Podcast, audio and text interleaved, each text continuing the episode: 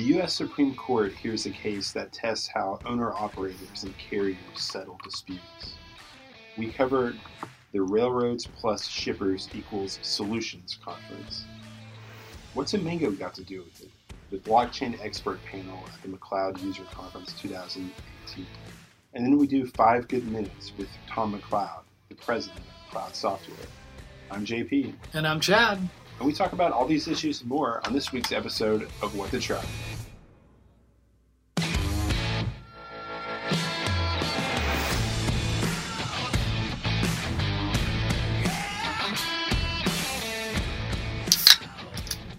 Oh, yeah. You know, uh, JP, after that dirty trick I played on you last week, you felt so so guilty that you had to drink at Bell's Two Hearted. Yeah, you know, I decided why don't we just double up on the Bells Two Hearted this week, and um, and that's what we're having together. You know, just a single one hop note. That's all that I need today. I forgive you, Chad. Uh, now that Your I'm your gesture is deeply appreciated. well, thank you. I feel better now. Uh, what what should we talk about? I think I just said what we were going to talk about. Why don't we go ahead with the um, Supreme Court case? Uh, this is New Prime v. Oliveira or Oliveira. I'm not sure exactly how to pronounce the driver in question's last name, but um, this is essentially about whether um, you know it's about whether in, in what in what cases owner operators should be classified as independent contractors or employees, and whether the uh, Federal Arbitration Act exemption for transportation employees applies to truck drivers. And and as um, I mean, it's a it's a labor dispute uh, question with um, you know basically the interests of carriers on one side and uh, independent owner operators on the other. And uh, and you know this year we've seen some uh, some legal rulings uh, beginning to work on you know what like what the owner operators would call um, uh, the abuse of the misclassification Right. uh, system, and you know we've seen it in California, and we've even more recently seen it in New Jersey, where uh, the owner operators uh, they're trying to be redefined. Yeah, and, and you know there are, there's a whole range of um, you know relationships that an owner operator can have with a carrier. You know whether they are you know leasing something um, to own from a carrier, whether they have forced dispatch or not. You know how much control do they have over their schedules. Um, you know that sort of thing. And you know there's a whole real range of the kind of commitment, and so the nuts and bolts of these employment contracts really kind of, um, you know, d- you know, uh, are uh, d- dispositive in, in, in some ways. And so it's um, you know we we the the hearings have taken place this week, but we uh, are, are going to wait for a uh, a divided court minus one justice to um, to to rule on this. What could go wrong? right. Yeah, it's it's it's interesting. Um, you know, part of the issue is whether even courts have the ability to decide whether or not uh, the arbitration exemption applies to these people or not. I mean, and it, it, what it boils down to is really that uh, carriers who are able to classify their workers as independent contractors, um, when there is a dispute with them, they can force them into arbitration, which is which uh, the carrier is at That's- a, the yeah, carrier is at an advantage, and so the, now the owner operators are pushing back and saying like, no, we've been misclassified. We're not independent contractors. We're employees, and therefore you can't force us into arbitration. There's a whole other set of employment law that pertains to these cases. And the carriers um, would say new prime, or now they're now called prime. They would they would they argue that you know we're uh, we want you to abide by the terms of your contract, which is that you were an uh, you know an independent contractor, and you were not a full time employee. And the other side of the argument is that um, in, in you know in every de facto way, you know, like that, like th- they treated th- this employee Oliveira as uh, as an employee, as a Right. full time employee with a proper schedule.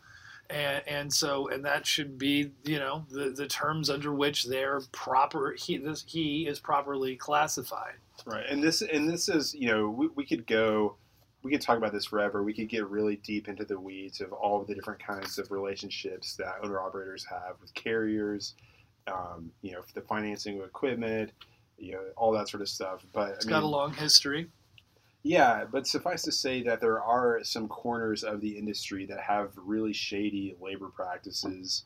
Um, you can even look at you know things like what happened with the the port truckers in L.A. Long Beach. Um, oh yeah So you know there's there's places I think in the industry where drivers have it really you know really good. If you you know if you're a, you know a dedicated driver for Walmart, you probably love your job. yeah But there are places in the industry where And if you don't mind the Permian Basin landscape, uh, you know, and, you can roll, you know, the AC may not be great, but you may be making six figures. Yeah, and s but there are also places where you know uh, immigrants, people who don't have a great command of the English language or the American legal system, are kind of uh, exploited. You know, to, for lack of a better term. So this is it'll be interesting to see what happens, especially with a if the you know um, an eight an eight justice court.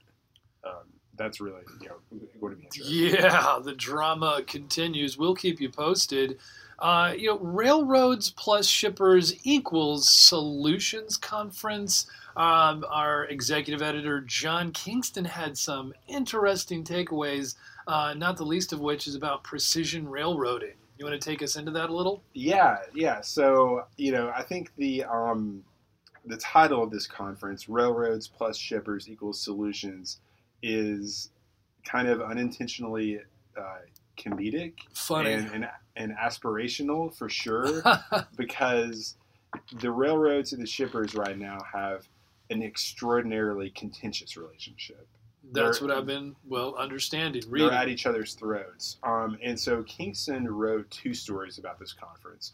One was about executives at Kansas City uh, Southern, um, which is you know the smallest of the Class One railroads, but it's sort of the uh, it's it's it's our bridge into Mexico. Is, is really what it is. Um, and you know th- their executives kind of reacting to the trend in precision scheduled railroading.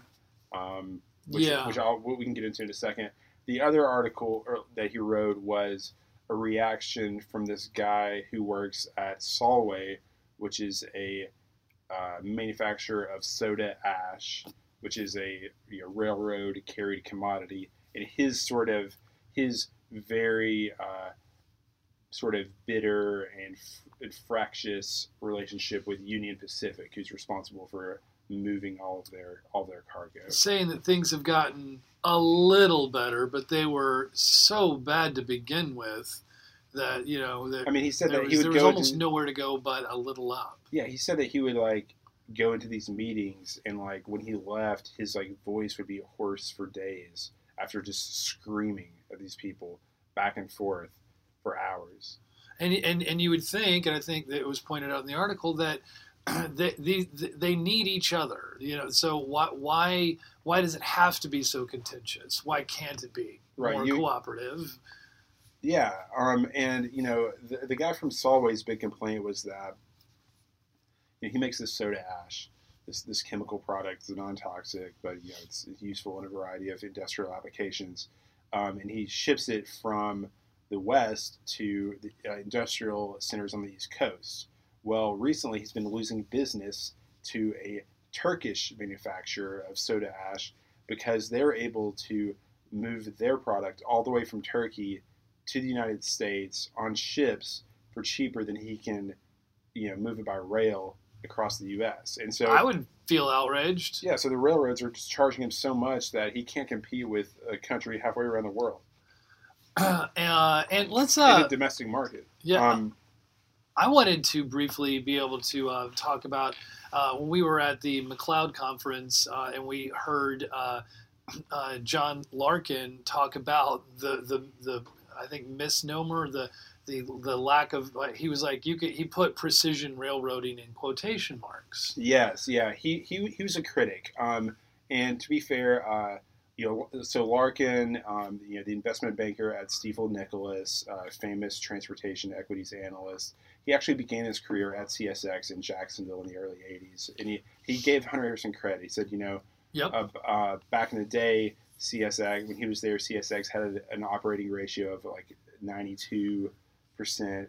Now it's you know it's, it's really like what sub 60, But he doesn't really see a 60s. he he doesn't really see a future for for this model uh, as as efficient and as it get, because it involves um, you, you correct me if I'm wrong, but it involves um, longer, heavier loaded trains.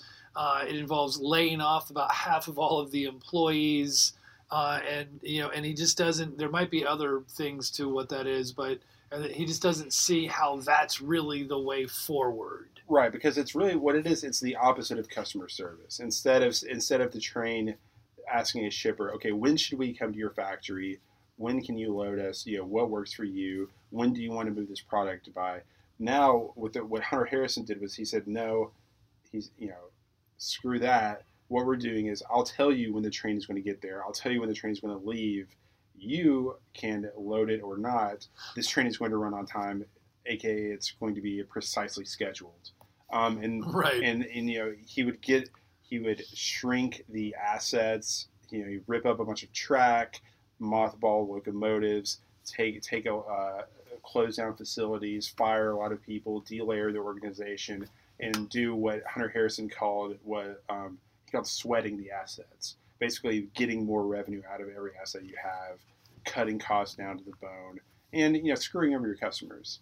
Um, And that is not going to be the way forward, probably, if you think about the Amazons of the world, which can get us packages in two hours and, yeah, you know, exactly. Um, super about the customer. Exactly, and you know they'll just, you know, it's it's an open question as to how much rail actually competes with trucking. You know, the kinds of freight, uh, the, the the schedules, the, the geography, that sort of thing. But I mean, But right now, But- a lot but- does seem to be pushed on to, you know, precision rubber. precision scheduled railroading inherently has a disdain for customer service. One of Hunter Harrison's favorite quotations was actually something Steve Jobs said, and he said, "Whoever said the customer was always right was probably a customer." And that was something something that Hunter Harrison loved to repeat. Um, and but, but you know, for better for you know, um, despite all of that, and despite these shippers' concerns, there is a trend of precision scheduled railroading. All of these, uh, you know, going through all the class ones. Um, you know, sounds like Kansas City Southern is probably the last holdout, or one of the last ones after Union Pacific said that it was going to adopt a similar strategy. You know, they're trying to please their investors. They're trying to, um, you know, get better operating margins. Um, and it, I, you know, I think the only thing that can really stop them is the Surface Transportation Board. You know, the regulatory body governing railroads. You know, basically the question is how much are they going to allow the railroads to get away with? We shall see, but that is that is well put. Uh, and uh, and you know the railroads and shippers equals solutions conference. I you know I think that they they figured it out. That they must have from that conference. It was very aspirational. Yeah, well, Well, yeah, I mean, maybe the- not. The, shippers had their, you know, their problems. You know, uh, Kansas City Southern was saying precision scheduled railroading is not the way forward. Um, but you know, again, you know, Wall Street, But hey, you got to figure something out. and Wall Street loves the railroads who implement it. Uh, so yeah, so for now, maybe it is short term solution. Right. Um, Okay. Well, um, why don't we get into this um, blockchain panel at uh, the McLeod Software User Conference? what's a mango got to do with blockchain? Yeah, you, you moderated this panel. So tell first of all, tell us who, who was on it. Uh, well, it was uh, it was uh, Ken Craig from from McLeod Special Projects uh, VP, uh, Jordan Graft. Uh, EVP of Tri- Triumph Pay, and Dale Chrystie, who is now the business fellow blockchain strategist for FedEx. Whoa, cool, Yeah. awesome. Yeah, it was. Sounds uh, like a, a, a cast of luminaries. um, I, you know, blockchain rock stars. I like to refer to them as, or block stars. Uh, but maybe that's a little cheesy. Uh, anyways, it's a little cheesy. but uh, you know, it gets the idea across. Uh, it, we, it was it was it was block. The panel was blockchain where it's headed, which doesn't sound super scintillating, but it was better than your typical blockchain 101 fare. Are you tired of the blockchain 101s? Kind of, yeah. I am I too. feel like there's a ton of content on the internet explaining to people what blockchain is. Like if, if like really like I, I feel like if people are going to conferences and events and wanting to learn about it, they've probably Yeah. already Googled it. It- it- it- You know what I mean? Yeah, like, and can I, you know, and let for our viewers or listeners rather who have not, uh, who who don't know what blockchain is, let me summarize it for you in in uh, four words. Okay, ready? Ready? This will get this out of the way. Ready? Blockchain is an append-only, decentralized, immutable ledger. All right, so can we move on now? Yeah. All right, Okay, we've so done blockchain Why don't, 101. why don't we That's re- easy. why don't we um, resurrect the the hoary chestnut of the the mango story? You want to tell the mango Oh, story? oh gosh. Let's see. Um, how fast can we say it? Basically, uh, Frank Yiannas, um, uh, the VP of Food Safety at, at Walmart, uh, you know, a, a couple of years ago, he laid a mango on the table and told his his people, he was like, trace this mango back as fast as you possibly can, starting right to, now its, to its origin. to it to its origin, and it took them si- um, uh, six and a half days, and then they did it with blockchain, and it took 2.2 seconds. And so that anecdote, that illustration, has now been used so much. It is kind of be is called the uh, the mango, the mango. I forget what it's called. It's it's the to me it's an illustration of how blockchain the mango anecdote. Sure. Sounds like a like a, a spy novel or something. it kind of does now that you put it that way um, but you know what so what the panel what we were able to talk about a little bit is um, we were we, it was it was one of those opportunities especially with with with me being able to, to moderate i took it as an opportunity to like I, I didn't know exactly what they were going they had prepared but i was like any question that i personally have about blockchain i was ready to throw it at them nice. and I was just peppering them with stuff. And uh, you know, I mean, they they they handled it, you know, real well. I mean, I, we we learned, we touched on a variety of things about, uh, you know, the, one of the talking points is, well, what what is everybody got to do about this IBM, Walmart, blockchain thing, which you and I've already talked about on the podcast. right. Um, we don't right now. The bottom line is nobody knows, and we did like Ken Craig was like talking to every carrier that he had access to, and they were talking to all the participants. Oops, excuse me, there uh, in the supply chain, and they, no one, no one really knows. We have this open letter from Walmart. Right, to their leafy green suppliers, but the transportation folks so far have been kind of left in the dark about what this means for them. Right. Um, and, you know, I think what does it mean for blockchain? We generally see it as, you know, uh, a positive development. Uh, and, and because a, large market now is going to be like, whoa, this isn't just about FOMO. This isn't just about people aren't just like participating in in BiTA, uh, you know, the the blockchain transport alliance. Where they're not just participating in that because of uh, of, of fear of missing out.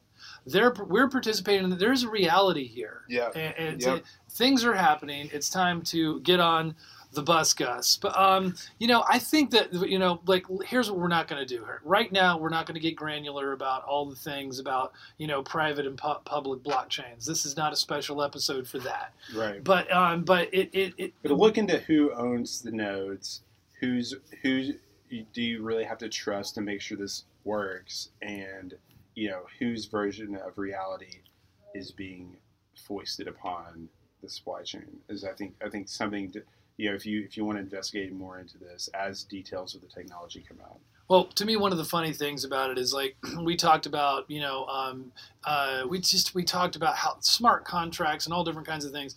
Um, but you know, one of the like Dale Chrystie also provided a really interesting illustration beyond beyond actually the the mango, and he was like he, he compared blockchain in a sense to the internal com, combustion engine, or he was like, you know, I can be driving my car, you know, down the highway, and uh, and I and I know I'm going. Do I know everything that's going on, you know, underneath my hood? No, not necessarily, and not even that though. But like at the advent of the the the internal combustion engine people people knew that they were onto something, but but but they didn't know what necessarily. They didn't know how it would change society. And all, yeah, and, not, and, of course, right. But it, that's just with automobiles. But look at think of all the applications of the internal combustion engine, but also think about how difficult it would be to explain the internal combustion engine to people eh, over. I have never seen one. Right. You know, right. and and that's actually something that you can see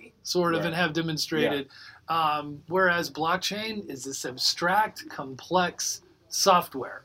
So, um, so, but you know, and that's why in the Q and A afterwards, um, the these practical business uh, owners they they they don't know about all the technical stuff. They just want to know well, why did it take so long to trace the mango back to its source in the first place? you know what I mean? Yeah. So. They're just looking for, for practical solutions, and I think we all are. Interesting. Um, um, well, I think it's time for us to sort of uh, you know flash back to the user conference and have five good minutes with Tom McLeod. Yeah, it was great, and let's fire away.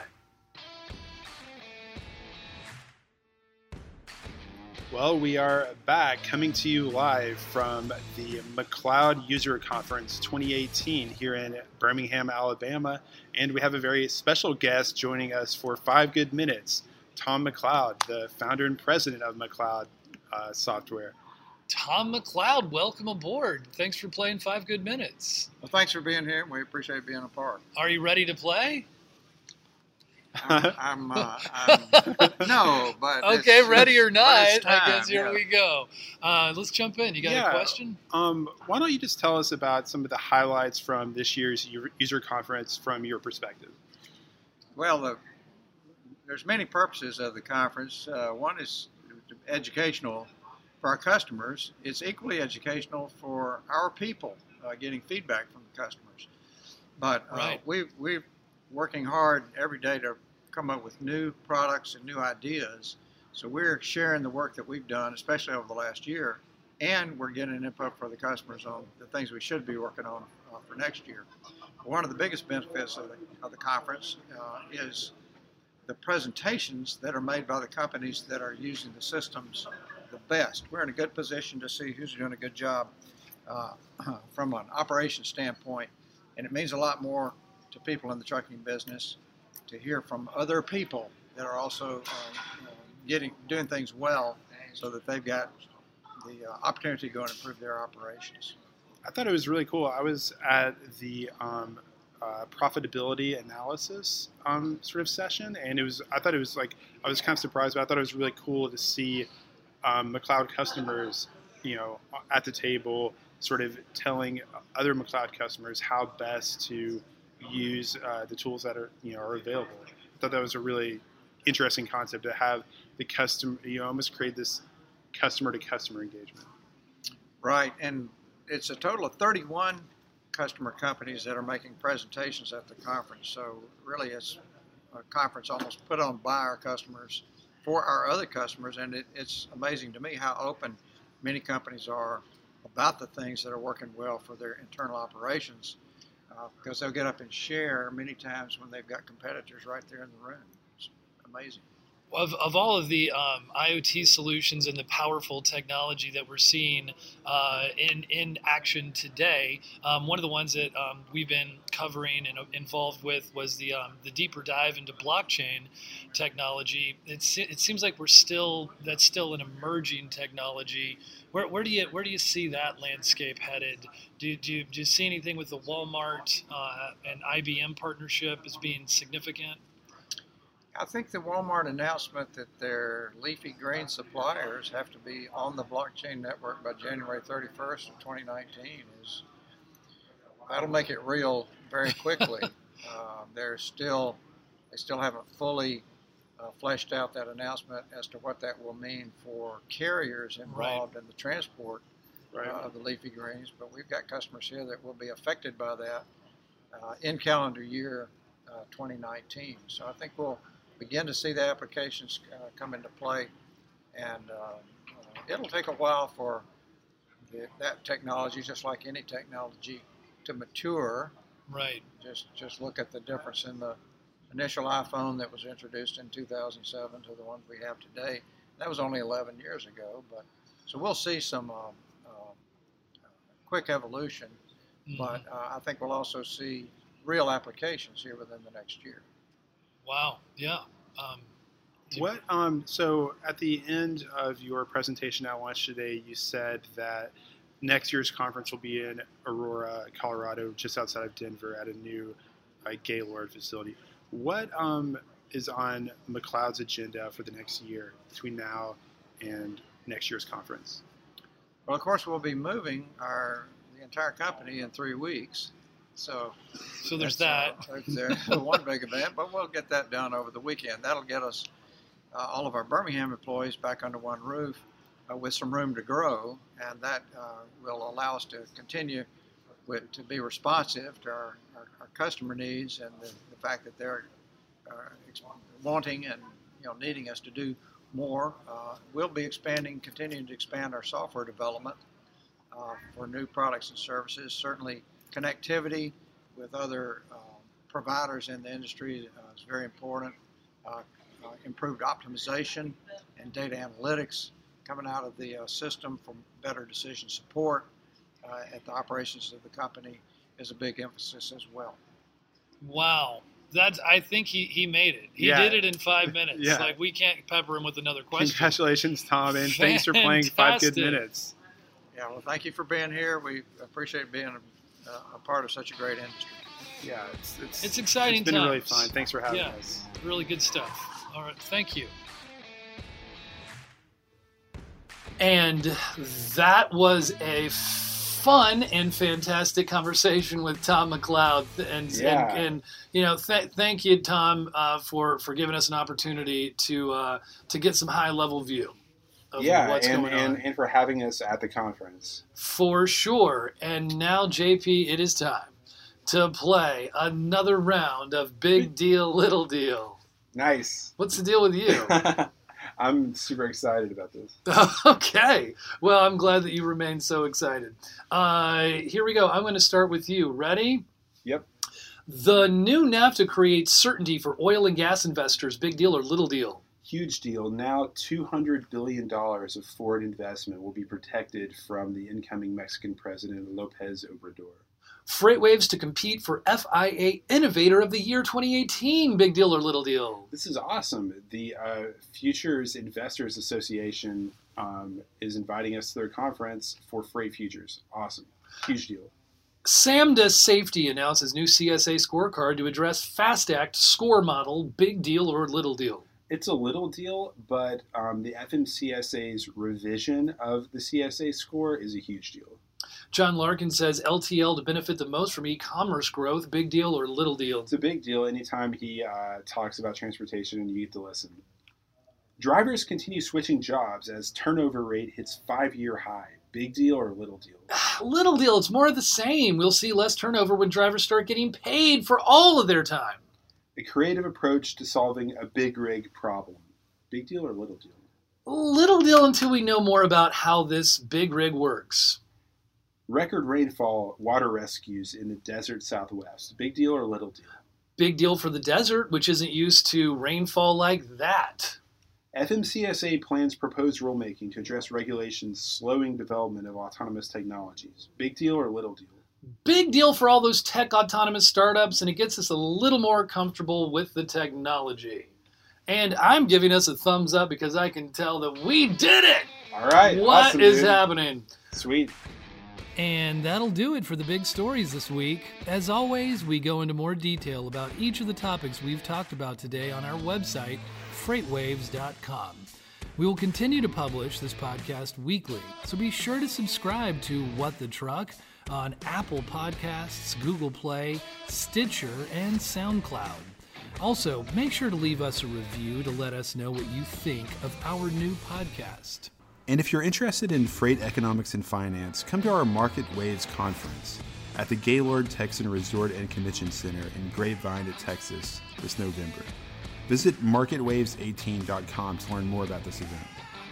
That'll do it for today.